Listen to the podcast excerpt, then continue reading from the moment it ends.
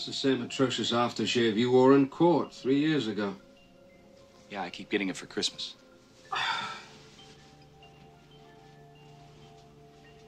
Did you get my card? I got it, thank you. And how's Officer Stewart?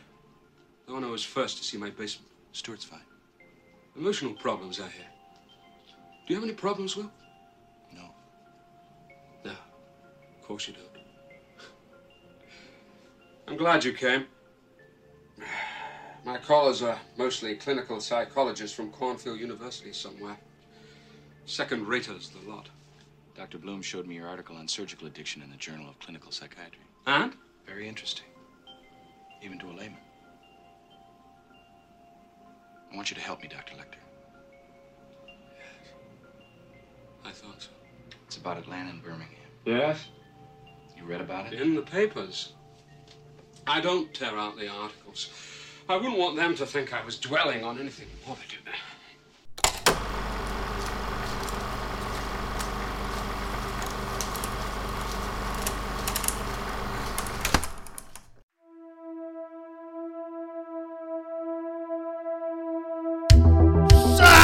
Salve, Mister E. Siamo ritornati. E come al solito, adesso con la voce quieta, vi dico che io sono Sousa. E alla mia sinistra c'è Mister E. Ciao. Mister E, ti devi presentare. Mi- Ho detto ciao. La migliore presentazione di sempre è cortese, sintetica e racchiude un po' tutto il senso eh, del- di- anche di ciò di cui parleremo questa sera. E a proposito di ciò, Mm. siamo alla seconda puntata della nostra ormai classica eh, modalità della duologia, eh, dei, eh, in questo caso dei serial killer. Mhm. E eh, è il tuo turno, nel senso che ehm, hai scelto Mm. per deliziare me e il pubblico un particolare specifico film, ovvero Mr. Sousa. Ho scelto Manhunter, caccia l'assassino di Michael Mann, questo regista che molta gente si scorda che esiste, ma è un Mm. ottimo regista. E perché? E perché ho scelto? Dunque, io volevo da un po' di tempo parlare di qualcosa di Michael Mann. Beh, Perché io apprezzo la sua filmografia, principalmente la parte degli anni 80 e degli anni 90. La parte che viene Sì. dopo è quella che apprezzo un po' di meno, anche se Mm. è buona, ok? sì. E parlare di The Hits la sfida, Mm. nell'attuale modalità della nostra puntata ci vorrebbe solo una duologia per The Hit. Sì, vero, Perché sono tre ore di, di un film che Sì. è meraviglioso. vero. Quindi io mi sono guardato dietro e ho detto scegliamo un qualcos'altro di Michael Mann che molta gente si scorda che è di Michael Mann. Un film Sì. che è stato oscurato da un altro film che è uscito cosa? Tre anni dopo? No, quattro anni dopo. Manhunter. Eh sì, Il primo adattamento di Red Dragon di Thomas Harris. Che Vero, poi vero. ovviamente tutti quanti conoscono per forza quell'ottimo certo. film che è Il silenzio degli innocenti. E poi Red Dragon stesso che insomma di fatto Mhm. nella- nel mood degli anni successivi. E molta gente, molta gente si ricorda più de- del remake che di questo classico, che tra l'altro è Sì. un film molto influente. Ma Mhm. tutti si scordano che è influente. Torno a dire, anche Michael Mann è un regista influente Sì. che tutti, cor- tutti quanti si scordano del quanto è influente. Sì. Prima di tutto, c'è da dire che, appunto, il nostro caro amico Michael Mann inizia la sua carriera negli anni 80. Lui dirige qualche cortometraggio, eh, qualche documentario. Però il suo film, proprio primo film di debutto, è Thief. O, come è stato conosciuto qui in Italia, Strade Violente. Eh sì, Un ottimo film. sì. Anche questo un film molto influente, della quale molta gente non sa che è influente, perché tipo è una delle, delle principali influenze in Drive di Refn. Solo Eh per sì. dire del quanto è figo questo film. Poi, eh, qualche anno dopo, lui ha diretto The Keep, la fortezza. Poi tra l'altro ecco, in TIFF c'è uno splendido James Caan, che io sono fan, ma è una cosa mia, diciamo forse. Ah, no, ma guarda, The Keep è, è, è, un film veramente strano, cioè... È paradossale perché tipo, è un film di seconda guerra mondiale. Sì. Però ha tutta un'estetica degli anni Ottanta. Sì a togliere il fatto che il film ha avuto dei problemi di produzione, ha un, è tagliato di 20 minuti e quasi non ha senso, perciò sembra un giallo tra l'altro, da come è editato quel film. Sembra uno di quei film brutti gialli degli anni 60. Tipo sì. un, un, film di Mario Bava editato male perché non avevi i soldi. Ecco, The Keep sembra questo tipo di film. Poi lui ha fatto appunto questo film Manhunter. Ha fatto um, l'ultimo dei Moicani, The Hit, la sì. sfida che è il suo miglior film, ma la cosa che molta gente si scorda è che lui è il produttore di Miami Vice. Eh già. Eh già. E, e eh cosa... già. E cosa vuole arrivare a dire? Non sto qui a delineare tutta la filmografia di Michael Mann perché è, è piena di classici, è piena di cose che tu fai what the fuck, come tipo Ali o sì. appunto l'ultimo dei Mo- Moicani che tipo va, va, completamente fuori dal suo stile. Però c'è altra roba veramente figa che a volte non è ricordata come The Insider. Sì, Collateral. È, è uno dei film che tu fai, bello, ma Tom Cruise sa recitare. Sì. Tom Cruise sa recitare tu fai, what the fuck's that? A Michael Mann, perché sto cercando di dire questo? Michael Mann ha un stile molto molto particolare che gli anni 80. Sì. Quando, quando, la gente guarda di Stranger Things, pensa che ne so io a Indiana Jones, ai mm. film di Steven Spielberg di quel periodo, a Ghostbusters, a sì.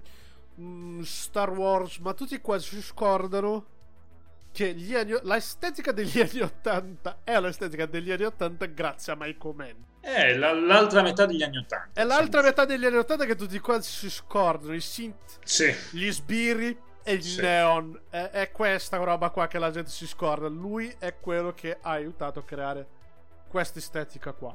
Che è già presente nel suo primo film. E la cosa migliore è che metà della sua filmografia non si basa solamente. Cioè, non è una filmografia solo sugli sbirri buoni.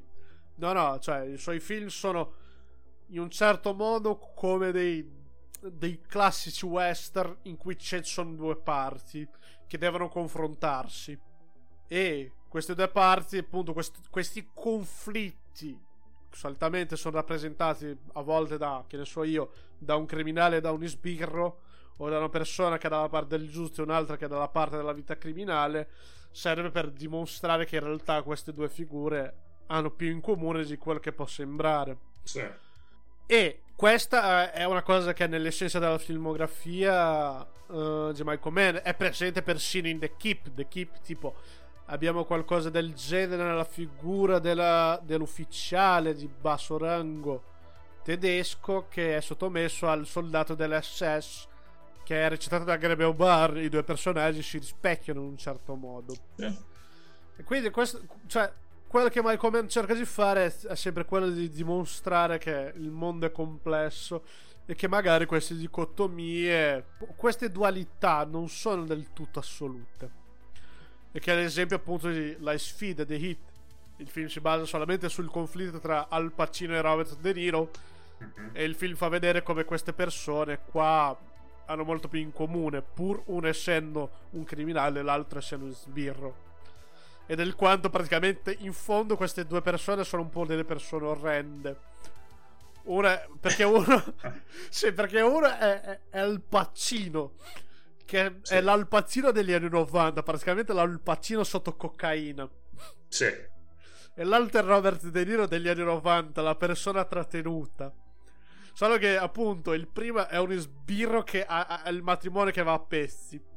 E l'altro è un tizio che ha tutto nella vita ma è insoddisfatto.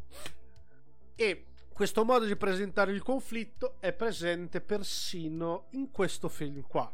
Sì. Di cui stiamo a parlare oggi. Manhunter è, pur essendo un film un po' particolare nella filmografia di uh, Michael Mann, perché è un film quasi tutto centrato sulla parte del poliziotto uh-huh. e non che uh, l'altra parte, il criminale, non abbia uh, il suo momento di brillare in questo film. Quello che Michael Mann cerca di fare qua è sempre un'indagine psicologica. Esatto. Ma al di là di questo esiste anche un altro elemento che è molto influente in, di questo film. Che è questo film qua ha influenzato tutti i procedural che sono venuti dopo negli anni 90. Tutti. CSI. Tant'è che CSI prende lo stesso attore, William Peterson.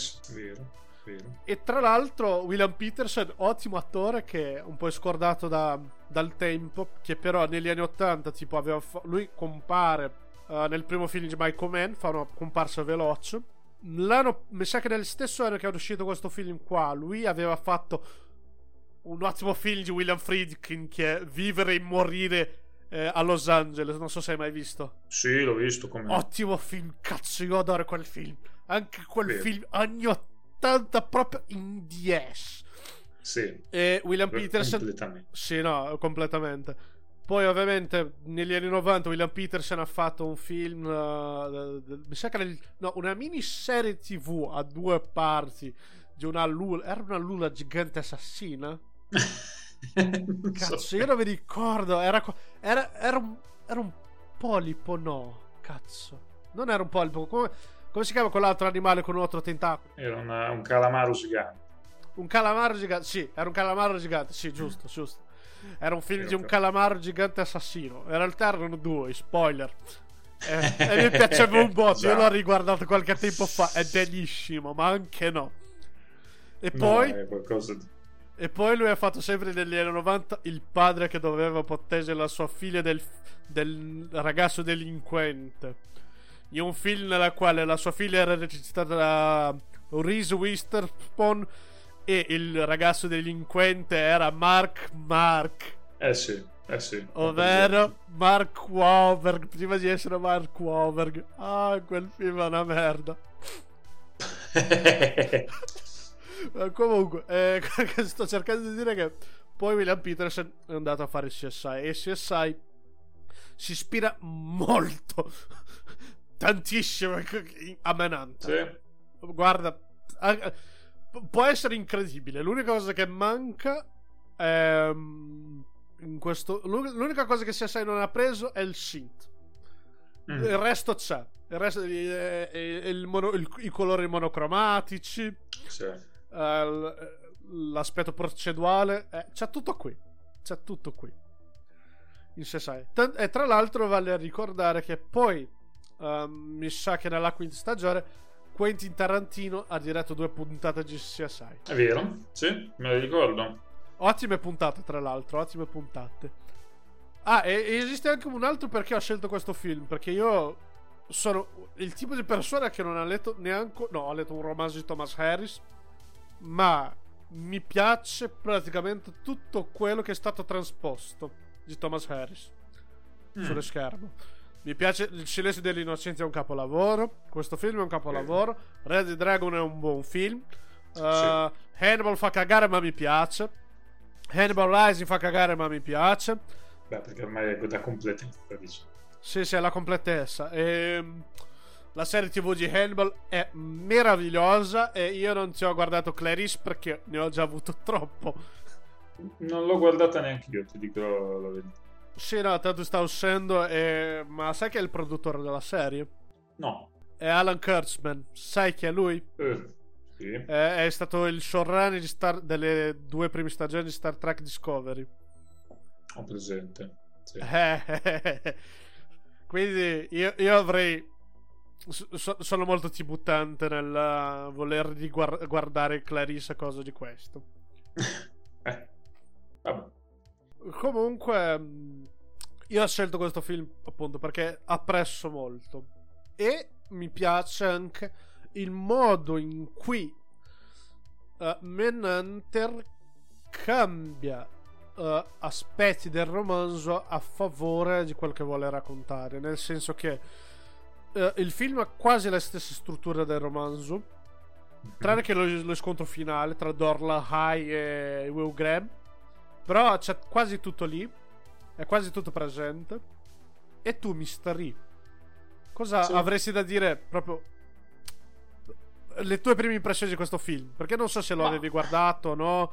Non, No. non- non so il tuo parere su Michael Mann perché è una delle cose di cui quasi non parliamo mai. No, non parliamo mai. Io Michael Mann l'ho conosciuto da bambino, penso. Anzi, sì, da bambino e con It, la sfida. Mm, E a me è sempre eh, è uno di quegli autori, di quei registi che Mm. eh, ho sempre apprezzato molto, mm, ma vivendoli sempre un po' come qualche mm, cioè eh, opere da frequentare con moderazione. Cioè, mi piacciono, ma mi piace tenerle come una sorta di mia nicchia personale. mhm, Non- forse perché non sono film che io avverto come da vedere e rivedere, ecco, diciamo così, ma non perché non mi piacciono, cioè non perché non mi piacciono a sufficienza, ma perché mm, meritano così un loro spazio, diciamo. Mm, questo film lo conoscevo eh, di, di nome, ma non l'avevo mai visto. Io ho trovato, prima di tutto, sì, che di base, ecco, cioè, mm, se non avesse avuto l'influenza che poi ha avuto, mm, sarebbe stato solo un bellissimo film anni 80.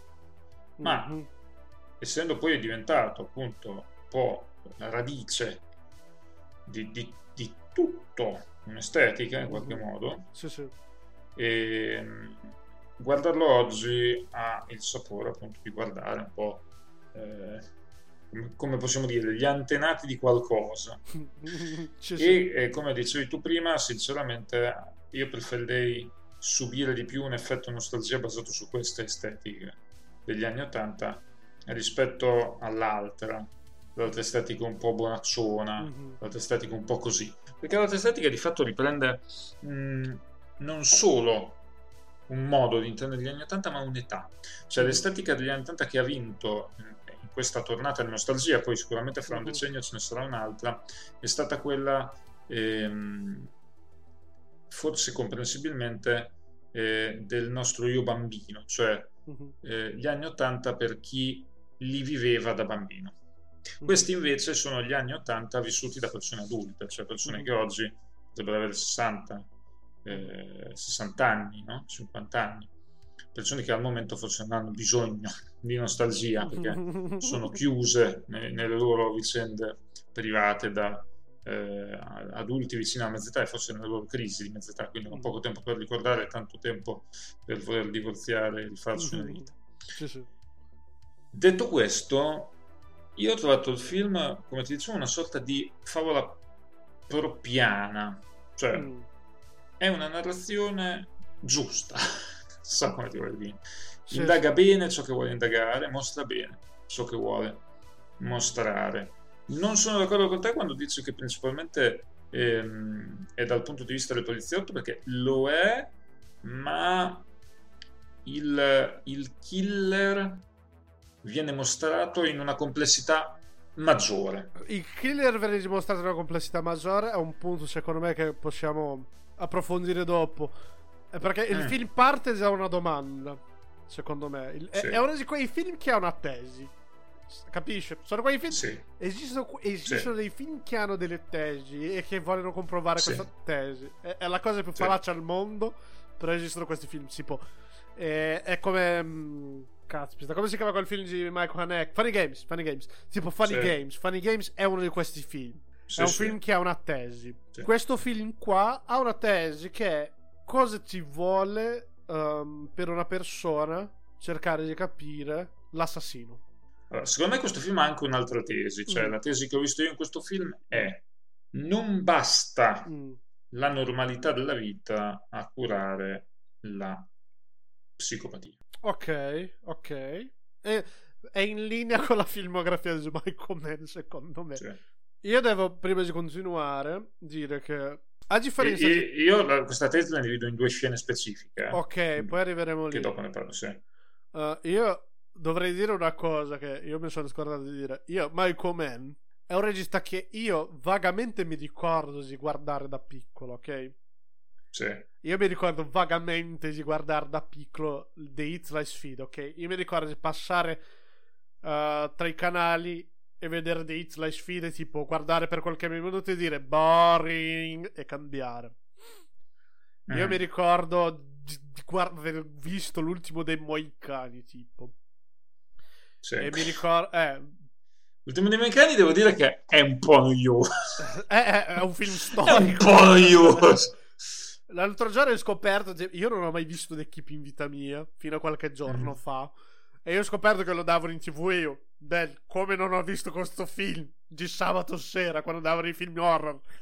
Eh, What? Come? Come? Come? E l'altro- e invece non l'ho visto. E invece Manhunter io ho un ricordo specifico perché io da piccolo non, non l'ho mai visto. Mhm, Però mi ricordo la pubblicità sì. che davano sempre tipo nel canale 13 Bande era un film che passava nella Bandeirantes che è un, cara- un emittente televisivo che c'è proprio in Brasile e mi ricordo che ogni tanto dicevano Manhunter il cacciatore di assassino eh, no era il cacciatore di assassino si chiamava in portoghese Eh. questa è la traduzione tra l'altro alcune delle traduzioni dei film di Michael Mann sono le migliori The Hit, la sfida, no, da noi si chiama fuoco contro fuoco. Ah! Titolismo Sì, tra l'altro, sudamericano. sì, mi, mi sono scordato di dire, The Hit è, una- Sì. è- è- è un remake.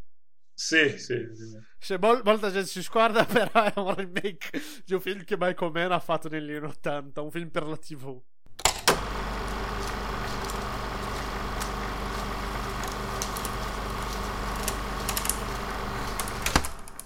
Dunque, Mystery, ehm, stavamo dicendo, e come Michael Mann è un regista influente, forse non lo sapevi, però tipo il modo di utilizzare i colori che c'è in questo film è praticamente lo stesso modo, non esattamente perché ci sono altre tecniche lì, che compare anche in un altro film che a te piace un botto e anche a me che si chiama Mandy.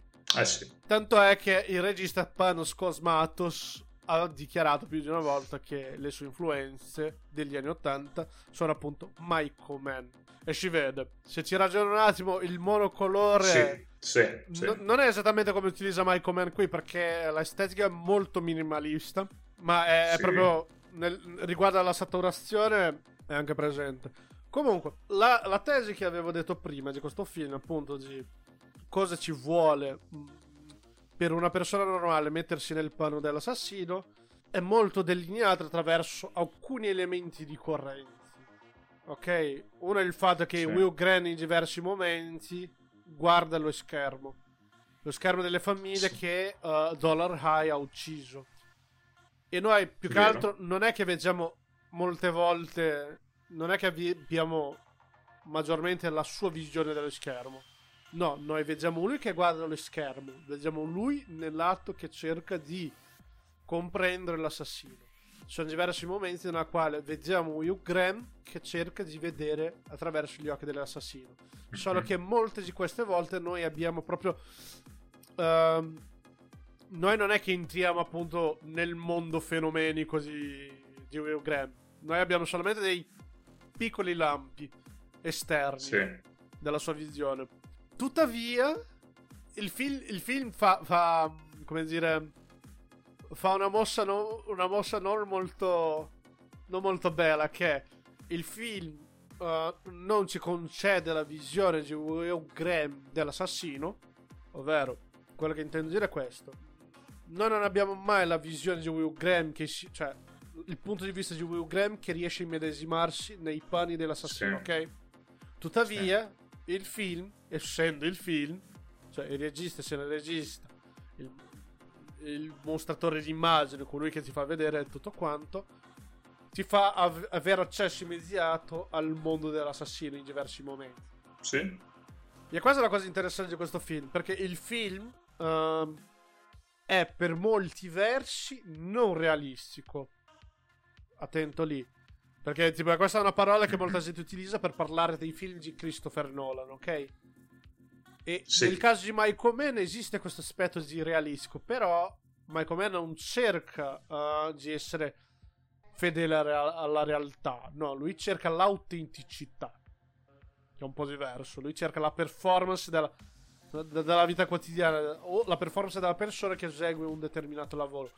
E per questo il film dà molta enfasi eh, nella pratica e nelle procedure dell'indagare un, un assassino. E mette in luce un processo di conoscenza che eh, però è in, indistricabilmente un processo di, di, accettazione e quasi di cura, cioè questa ricerca dell'assassino ha anche una dimensione quasi psicanalitica. Sì, sì, sì, completamente. E, e di confronto eh, con, con una sorta di subconscio che si fa presente, si fa specchio nella figura che poi è anche la prima apparizione eh, su schermo di, di, di, quello che sarà Hannibal Lecter, insomma. Mm, Lector qui, recitato, Lector, qui Lector. Sì, sì, recitato dal grandissimo Brian Cox.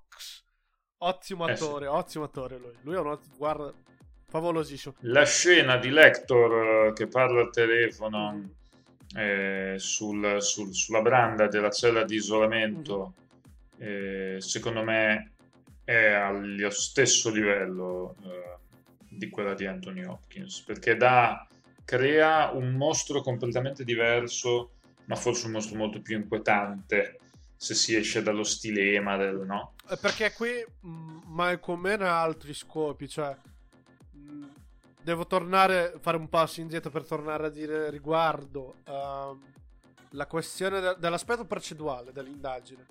Sì. Qui esattamente la, l'aspetto procedurale è solamente un aspetto del lavoro. Non c'è una miticizzazione, sì. ok? No. È una cosa veramente burocratica, veramente sì. noiosa, che viene abbellita un po' dall'estetica di Michael Mann, ma non viene micizzato, ok?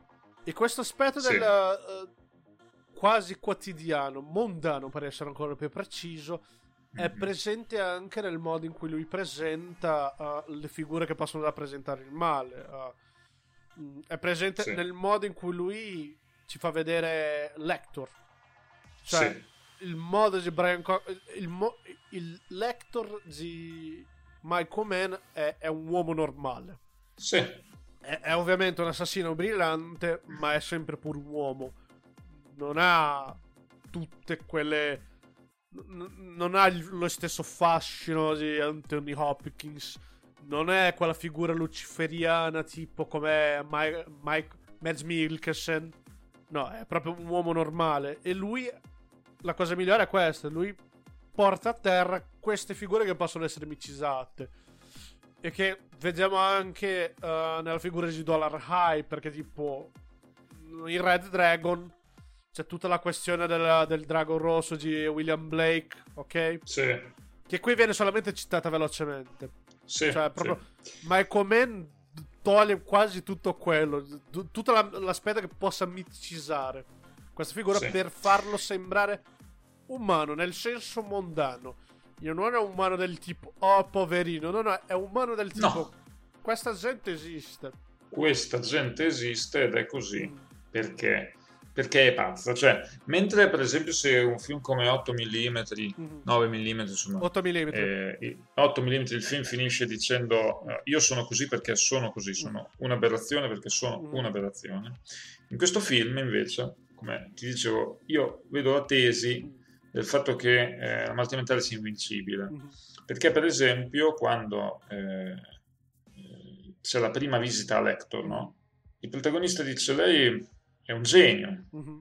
E Lector dice, ma eh, se fossi un genio non sarei qui, alla fine mi ha preso. No, allora no? lui risponde, tu pensi di essere superiore a me, giusto? E esatto. Will Graham risponde, no, lei è più intelligente di me, io l'ho catturata perché lei è pazzo. È pazzo, esattamente. E questo è il punto. Ed è anche poi il punto che eh, ti dico appunto, ne parleremo dopo, ma eh, in cui l'assassino prova. Uh-huh la vita normale. Mm. Ma non basta.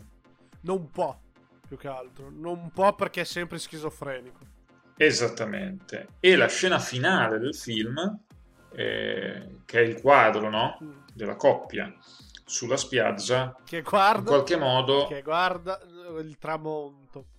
E che guarda il tramonto, in qualche modo però, alla fine di una narrazione come questa, ti lascia il sospetto che anche questo non basti, anche perché lui mm riprende, dopo il pensionamento anticipato, a, appunto, a volersi confrontare, cioè riprende decidendo di eh, catturare questo nuovo assassino in qualche modo dichiara come Ulisse, no? Mhm. che è arrivato alla, ad Itaca, poi riparte, che non basta.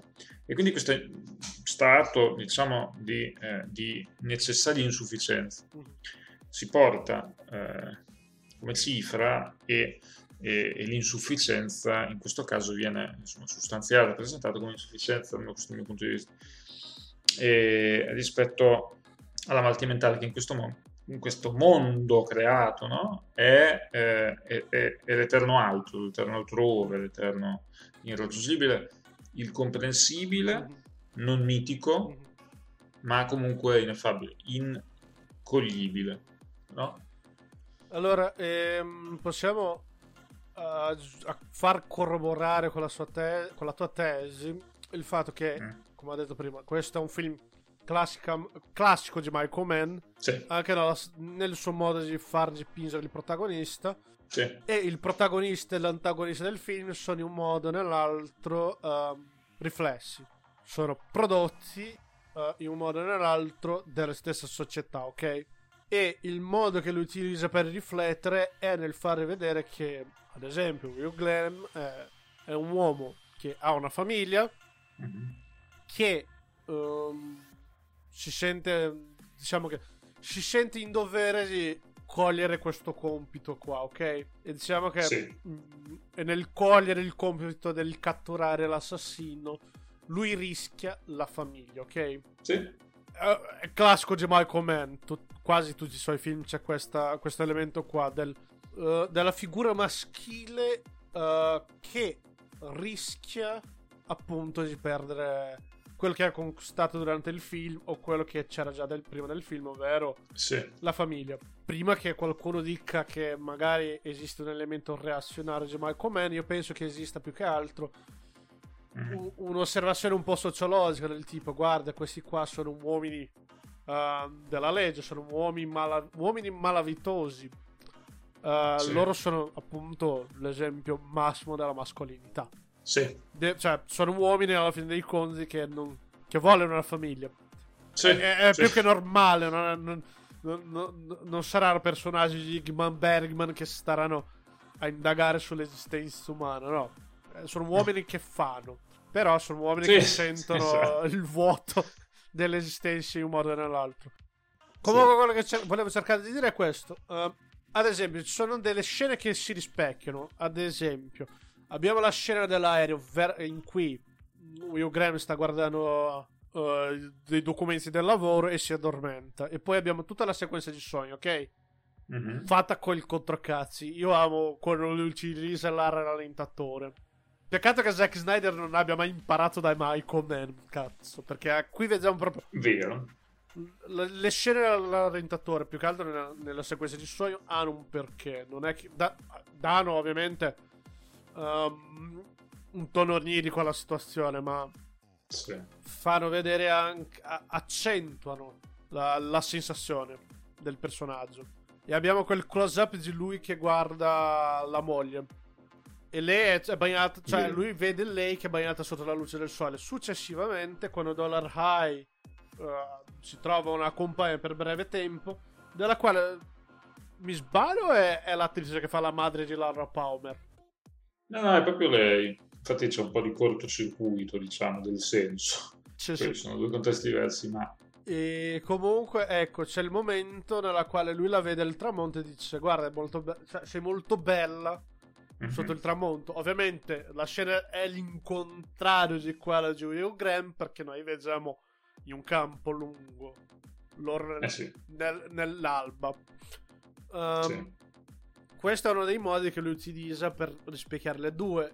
I due uomini sono innamorati da due donne bionde. Sì. Solo che una può vedere, l'altra no. Nota no. C'è un altro elemento. Ehm, quella che può vedere Will Graham sa chi è Will Graham. Quella che non può vedere Dollar High non sa chi è Dollar High. No. Però ne coglie degli aspetti che non sono neanche a se stesso evidenti. Sì, sì, no? sì, sì. Diciamo che entrambi le due riescono a cogliere ehm, l'aspetto umano dei personaggi. Sì. E nell'aspetto più bar- basilare. poi ovviamente esistono anche i richiami con i colori, ad esempio. La famiglia di Will Graham viene sempre, più che altro, non solamente la famiglia di Will Graham, i luoghi di famiglia più che altro, vengono richiamati quel luogo blu, quel colore blu. Uh, sì. Le case, del, cioè la, la, casa della famiglia di Will Graham viene bagnata da un filtro blu. Le case dove c'è sì, stato Dollar sì. High di notte sono bagnate con un blu ma non tanto, non tanto accentuato, un blu un po' desaturato. Uh, a Dollar High, ad esempio, in quasi tutte le sue scene ha un elemento di verde. Tranne Vero. nel momento in cui la sua compagna apre la porta, dice: Oh, ciao Dollar High. E lui fa: Dollar High non c'è più. E tipo c'è ah. tutto rosso per indicare che quello lì è il Dragon rosso. Sì. E uh, l'aspetto mondano, ad esempio, e procedurale della, dell'indagine viene accentuato da un bianco. T- tutte le scene della, nella sede dell'FBI sono bianche. La, la cella sì. di Animal Lector è, è bianca, ma bianchissima. Sì, sì. E questo proprio questo aspetto sterile dimostra appunto il luogo di lavoro. E un altro. Uh, e, e, poi questi colori avo- iniziano mano a mano a mescolarsi, ad esempio. Uh, verso la fine del film, che Will Graham si ritrova sempre rinchiuso in degli alberghi. Vediamo lui che sì. uh, è dentro una stanza che è bianca e dietro i colori blu. E vediamo che, ok, lui sente la mancanza della famiglia, come per indicare. Uh, nei momenti prima che lui scopra l'assassino, ok? C'è un momento nella quale sì. lui è appunto nella stanza guarda verso uh, oltre la finestra e lui abbiamo tutto il scenario oltre la finestra che è blu e lui viene bagnato un po' dalla luce blu. Questi sono i modi che lui utilizza per indicare, guarda, mm, lui, a lui manca la famiglia, lui sente la mancanza della famiglia. O un altro, un altro momento molto interessante è che ritorna sulla questione del, del verde collegato a Dollar High la seconda scena nella quale lui va a vedere una delle scene dell'omicidio, vediamo che lui entra nella casa. La casa penso che è tutta bianca, ok? E sì. lui segue il consiglio di Lector che è andare a vedere i giardini, se i giardini sono lu- grandi. E mano a mano che lui entra nel giardino vediamo che c'è più verde. Sì. Quindi è questo un modo di vedere che Michael Mann uh, sa molto bene come utilizzare il linguaggio del film filmico per accentuare e lui utilizza appunto il colore non in maniera tipo. Uh, come vediamo solitamente, tipo una persona triste c'è blu.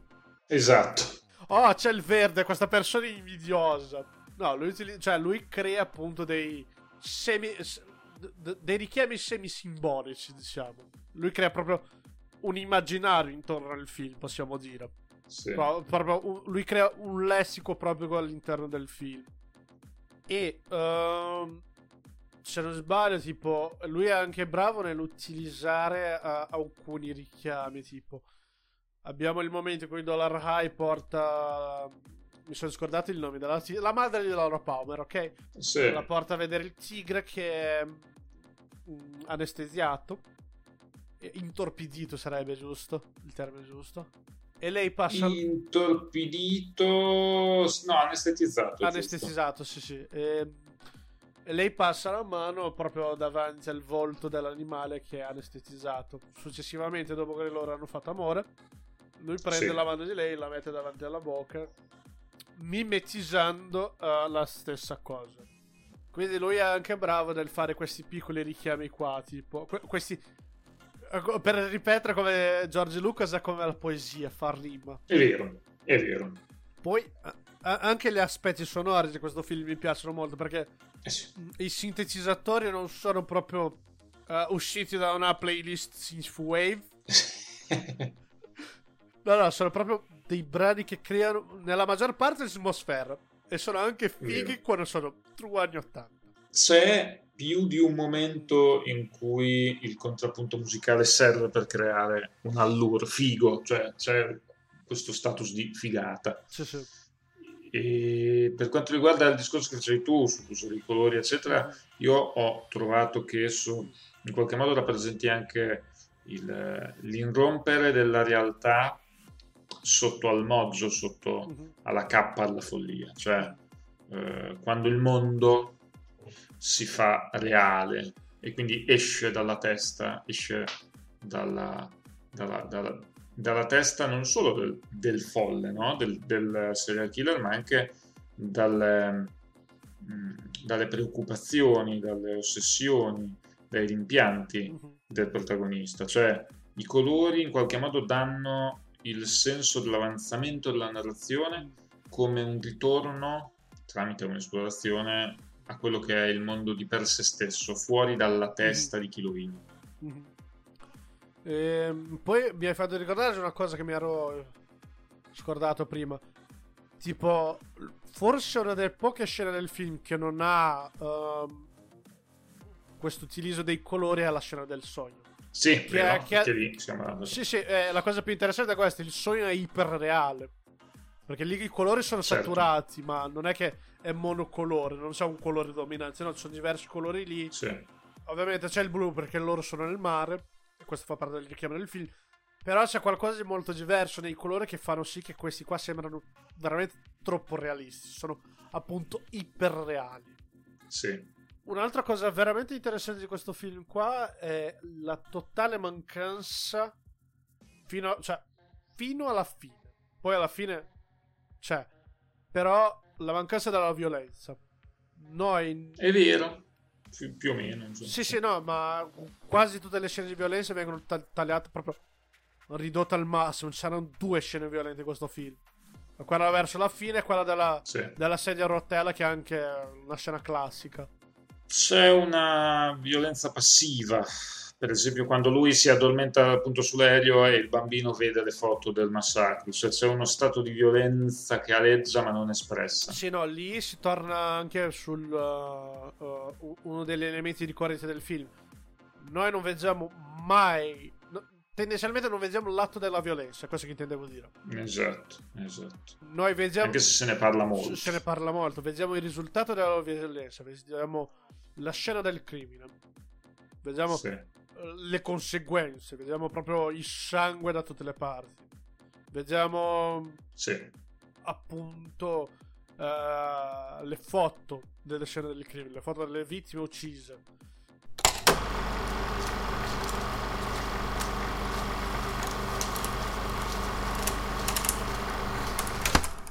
Dunque, dicevamo Mr. E. Uh, in questo film, appunto, c'è una sorta di aggressività passiva. Mm-hmm sì. Come se ci fosse qualcosa che stesse bollendo, ok? Che riporta il climax del film. Mm-hmm. E il climax del film è molto diverso, ad esempio, del remake. Sì. Perché il remake è, è molto più fedele al romanzo, nel senso che Uh, in, nel romanzo abbiamo una spiegazione del sistema psicoanalitico del perché Dollar High è quel che è. Mm-hmm. Nel film ci viene negato questo perché non è l'interesse di Michael Mann. Tra l'altro, Michael Mann utilizza molto a volte l'inversione del, del show don't tell che è tell don't show. Sì. Perché ad esempio um, non veniamo mai a, a, vedere quando lui ha arrestato Hannibal Lecter. Che è una cosa che c'è nel romanzo, e c'è anche nel film. Mm, ci viene solamente raccontato direttamente. Quindi lui inverte questa cosa qua. Il climax del film avviene in maniera diversa del romanzo. Perché nel romanzo cosa succede? Dollar High e Hannibal Lecter scambiavano delle lettere, questo è uguale, solo che loro non li scoprono, scoprono solo verso la fine, quando pensano che Dollar High si è suicidato. Sì. E Dollar High ha le informazioni di dove Will Graham abita, quindi va a cercare Will Graham e tutto il clima che si svolge lì. Non mi ricordo però se nel romanzo eh, quello lì non è il suo figlio, è il, è il figlio della moglie. E anche qua nel film non mi ricordo esattamente. Cioè, nel film non viene mai detto. Io non mi ricordo esattamente se era così. Perché nella serie TV è così. Cioè, ovvero lui ha la compagna e la compagna aveva già un figlio. Altre sì, storie. no, lì non sembra. E lì, lì non viene lasciato mai chiaro. Uh, comunque, mm. uh, nel film loro scoprono per puro caso questo: che Dollar High e Lector scambiavano le lettere. Quindi Esis- inizia tutto un subplot nella quale loro cercano di proteggere la famiglia di Will Graham, uh, nella quale Will Graham ha un confronto con la moglie, molto passivo-aggressivo come al solito. Sì. Sì. E il che riporta che loro scoprono proprio l'identità dell'assassino prima. Tra l'altro, il modo in cui Dollar High selezionava le sue vittime è la cosa più anni 80 che esista. Sì. Ovvero attraverso la... Non è asi- eh, sarebbe una- un'azienda che svela i filmati. È la cosa più anni 80 che esista sulla faccia della Terra. Molto, anche perché Eh. non ha più senso ed è bello vedere come Cioè, così eh, torni dal passato. Sì, sì, è, è una professione che è morta proprio. Cioè, che esiste Sì. ancora, ma non... Proprio rarissimo. E vabbè. Io conosco un tecnico dell'ospedale che fa questo lavoro in ospedale, nella sicurezza dell'ospedale, del- non solo di lì. Però, sì. Ah, eh, forse è la stessa persona che conosciamo io e te. Forse. Eh, Può darsi, non, non saprei, può darsi. Può darsi. Ok, Beh, comunque... tanto non è una cosa brutta, quindi possiamo dirlo. Te chi è che conosci? No, no, pe- pensavo che era Luca Brunone. No, Brunone era... No, no, no, no, lui no. Lui lui lavora in radiografia, scusa. sì. Lui fa il radio. No, no, io conosco il tecnico de- dell'antifurto. Ah, dell'antifurto. Ah, ok. sì, sì, cioè che raccoglie proprio le immagini senso lì. Ah, ok, ok. No, però il lavoro di Dalla Rai è diverso. Lui svela i film. È proprio. Era un processo Sì. proprio chimico. È un, è Sì, un qualcosa sì, che è no, proprio. no, questa, questa è, una, è una cosa diversa, sì. Ok. Comunque lo riscoprono prima, quindi c'è tutto il momento. C'è, c'è tutto il climax del film. Che dal punto di vista. Cioè, se tu ti fermi a fare l'analisi oggettiva del film, dirà. Ma è impossibile, le due scene non si combaciano. Eh, E, e qui, cioè, Bomber è, è il mestiere del cinema. Il cinema è, è in parte manipolare lo spettatore. mm. Quindi, a volte nello scene del tempo e spazio devo andarci a farsi fottere per uh, un, un miglior impegno del, del climax del film. Basta ricordare, tipo. E mi piace sempre portare. Mi sa che l'impero colpisce ancora. Cioè, se tu ti ragioni a livello cro- cronologico, quel film non ha un senso. Però funziona in qualche modo. Funziona, adesso funziona. Funziona, eh, la cosa bella è che funziona. A live- cioè, se tu ti fermi a Sì. pensare a livello proprio. Ma quanto tempo Lux è stato in quel pianeta? Sembra sei mesi. E invece Sì, lei, sì. gli altri spe- sembrano stare lì tipo da du- una settimana. Eh, non è chiaro quello- quella parte lì, l'unità di, di- di tempo, Eh. eh, non- l'unità di spazio è salda, l'unità di tempo non è così salda. Eh, quindi. Però funziona. Funziona. E questa è la cosa più bella. E anche qui, cioè, Sì. se tu prendi ad esempio la scena in cui Dollar High cerca di uccidere la sua compagna perché ha un attacco schizofrenico e pensa che lei sta tradendo con lui e nel frattempo Sì. lo riscoprono e devono viaggiare da un lato all'altro, da, da, da Baltimore a- ad Atlanta, non combacerebbe proprio di tempistica. Tuttavia, Michael fa in modo tale che queste due scene si intercalino per creare il climax del film nella quale tipo io non so il nome del brano però per me è la scena di- del climax di questo film in cui c'è una sparatoria e il momento cioè loro il momento in cui Hugh Grant salta dentro la finestra e c'è un'inversione comunque Sì. di una scena prima quella è un'inversione di una scena che c'era stata prima nella Sì. scena nella quale loro quasi arrestano l- l'afroamericano che sta facendo giochi Sì, certo. eh, vediamo la visione di Will Graham che è appunto al rallentatore. E poi quando vediamo Will Graham è tutto normale. Però la, la visione di Will Graham è al al- al rallentatore. Qui c'è l'inversione di questa scena perché vediamo Dollar High che guarda la finestra e vede qualcuno che si avvicina al rallentatore. E che è Will Graham che salta dalla finestra. E la scena che Will Graham fa illusione alla finestra è l'inversione di una scena che c'è poco prima. Che è la scena di Dollar High che picchia il vetro per prendere per tagliare la sua vittima. Sì. E la cosa, la cosa più figa di questa scena qua è che l'editing diventa frammentato. Vero.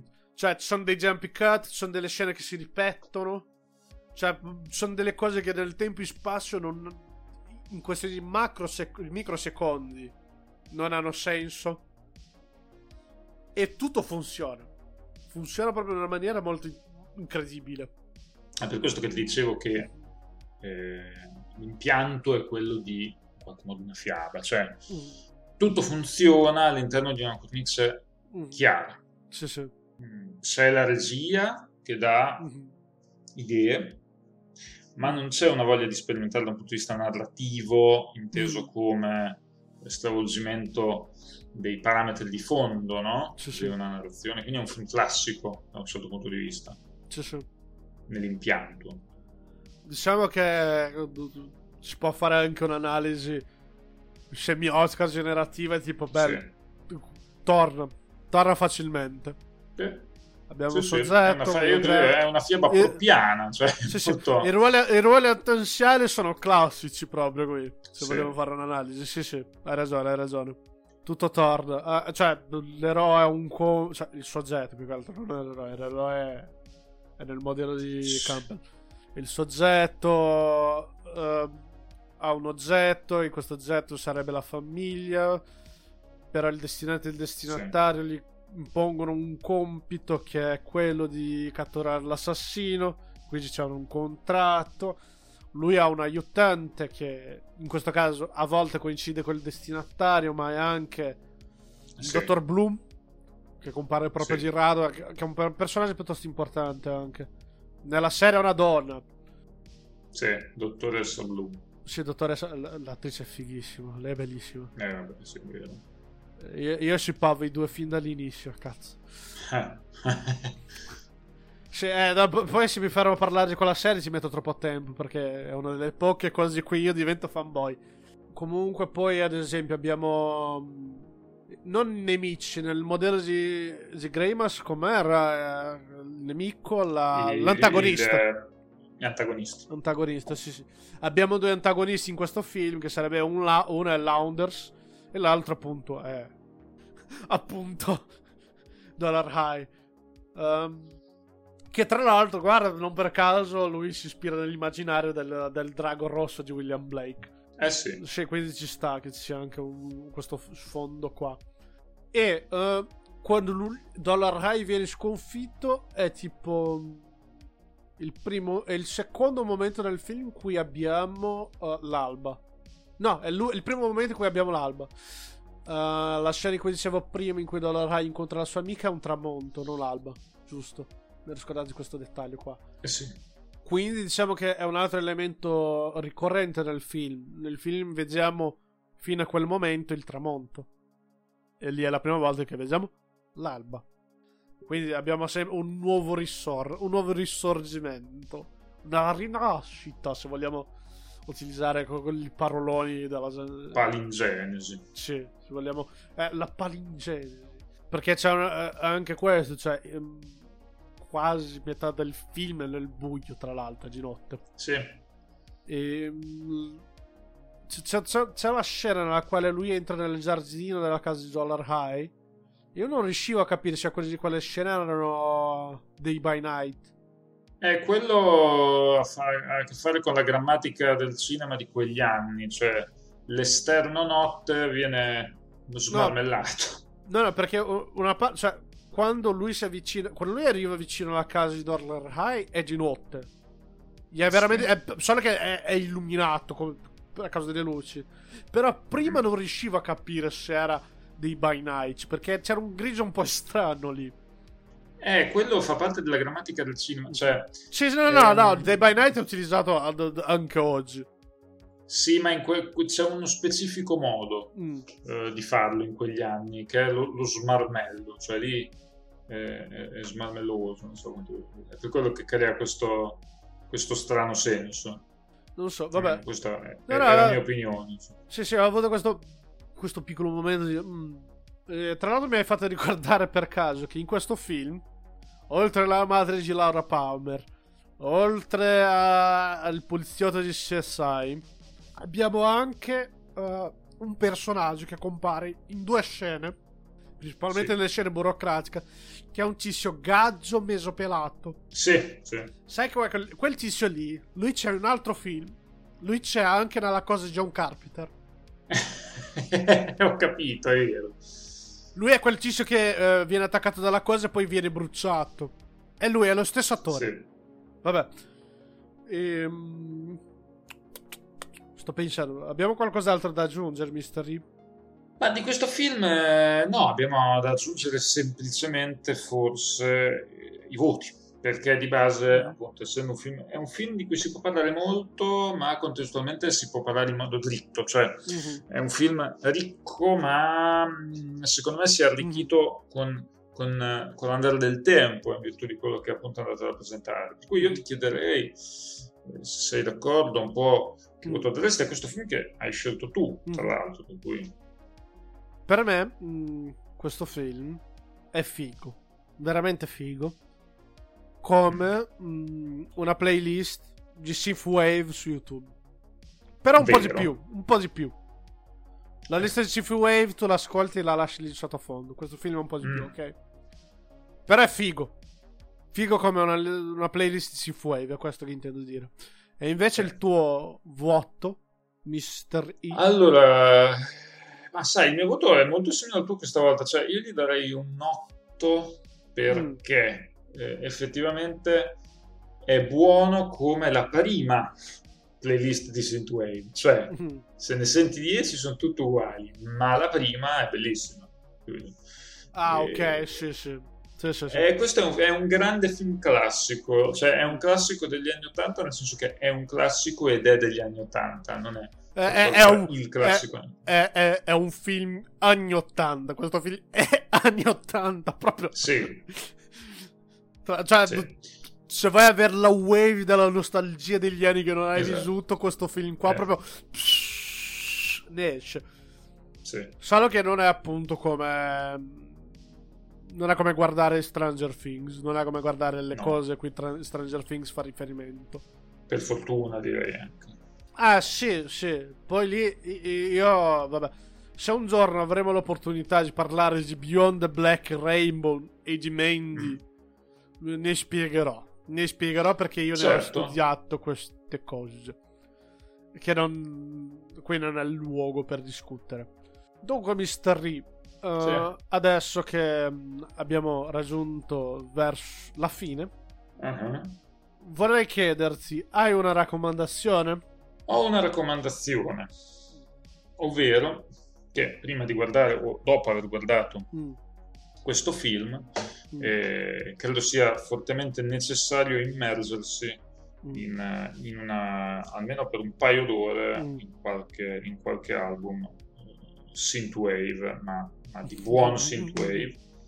E, e quindi però voglio fare questa volta invece che la cioè vi dico quindi fateci sapere la per voi miglior playlist synthwave in circolazione perché io sono molto curioso in quanto io la, la, praticamente è il sottofondo della mia lista e quindi vorrei Eh. avere nuove idee perché ho i miei preferiti uno dei quali è Prime Thanos che, eh, che saluto mm, perché mi fa compagnia praticamente tutti i giorni e A tu? me, eh, la, la- mia. Io ho due. Una non è Mm. esattamente Synthwave, è quella Cyberpunk.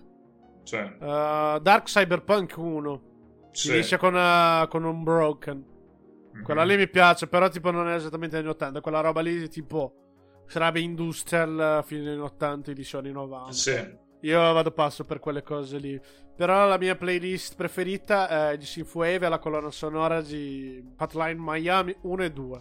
Che è Ottimo. quel genere lì. Poi di resto io nell'ultimo periodo ascolto solamente la drum and bass. I miei qualini si sono rotti il cazzo di sentire la drum and bass. Posso essere d'accordo con i tuoi inquilini. Eh no, eh, però io ascolto la drum and bass degli anni 90. È proprio una roba precisissima. La drum Eh, and però, bass... eh, del- però sì, eh, però sì. Sì, sì. Io faccio una grave, io non, non la... Sì, sì, no, non è la drum and bass di adesso, è la drum and bass degli anni 90, una cosa proprio specifica, è tipo, è, è la colonna sonora di Tekken esattamente, Sì, ho capito. è so- di, di Tekken, di Gran Turismo, è quel tipo di musica lì. E a me piace da morire perché è l'unica cosa che mi fa sentire nostalgia e che mi aiuta a concentrare. Questo è strano che ti aiuti a concentrarti. Eh, perché io metto i tappi nell'orecchio e dopo un po' cioè, diventano solamente... Ah, Cioè, Sì. diventa- cioè, c'è il tappo nell'orecchio, senti solamente questo. Non senti la melodia. Non senti il piano tipo un po' jazz che suona e il sax che compare ogni Sì. tanto. Non senti queste cose. Comunque io avrei una raccomandazione. La mia raccomandazione è una serie tv mhm. eh, di animazione che è uscita da poco su Amazon Prime chiamata Invincible. Oh, che si basa nel fumetto di Robert Kirkman. E Robert okay. Kirkman, per chi non sa, è lo stesso autore di The Walking Dead. E lui sì, è scritto, sì, sì. mi sa che prima durante il periodo in cui lui scriveva The Walking Dead, questo fumetto qua, che è un fumetto di supereroi. Però io, io mi raccomando vivamente, finite, fino, finite la prima puntata. Quando vedete la prima puntata, dite, oh shit. Oh shit. E vago, cioè, se potete guardate in inglese con i sottotitoli perché il cast degli attori, dei doppiatori è favoloso. Cioè, c'è J.K. Simmons, c'è Mashal Ali che fa una comparsa speciale, Seth Rogen, uh, uh, l'attore asiatico di cui mi scordo sempre il nome che c'era in The Walking Dead e tra l'altro uno, è stato uno dei candidati dell'Oscar già adesso. Quindi guardate, è divertente, ci sta, io non mi, non mi pencisco. Bene. Quindi, Mystery, finiamo qui. Finiamo qui. Salutiamo tutti voi e ci vediamo alla prossima duologia. Ciao!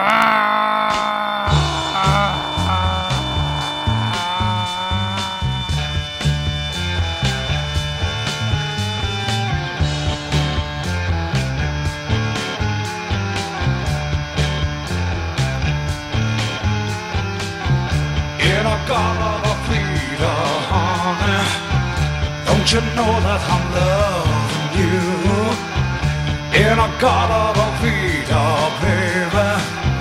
Don't you know that I'll always be true?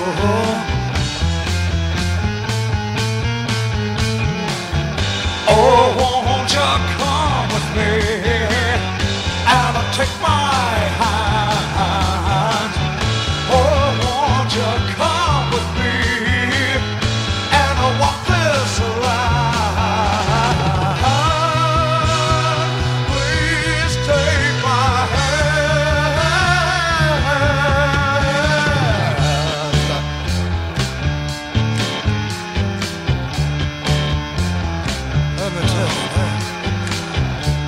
Yeah, I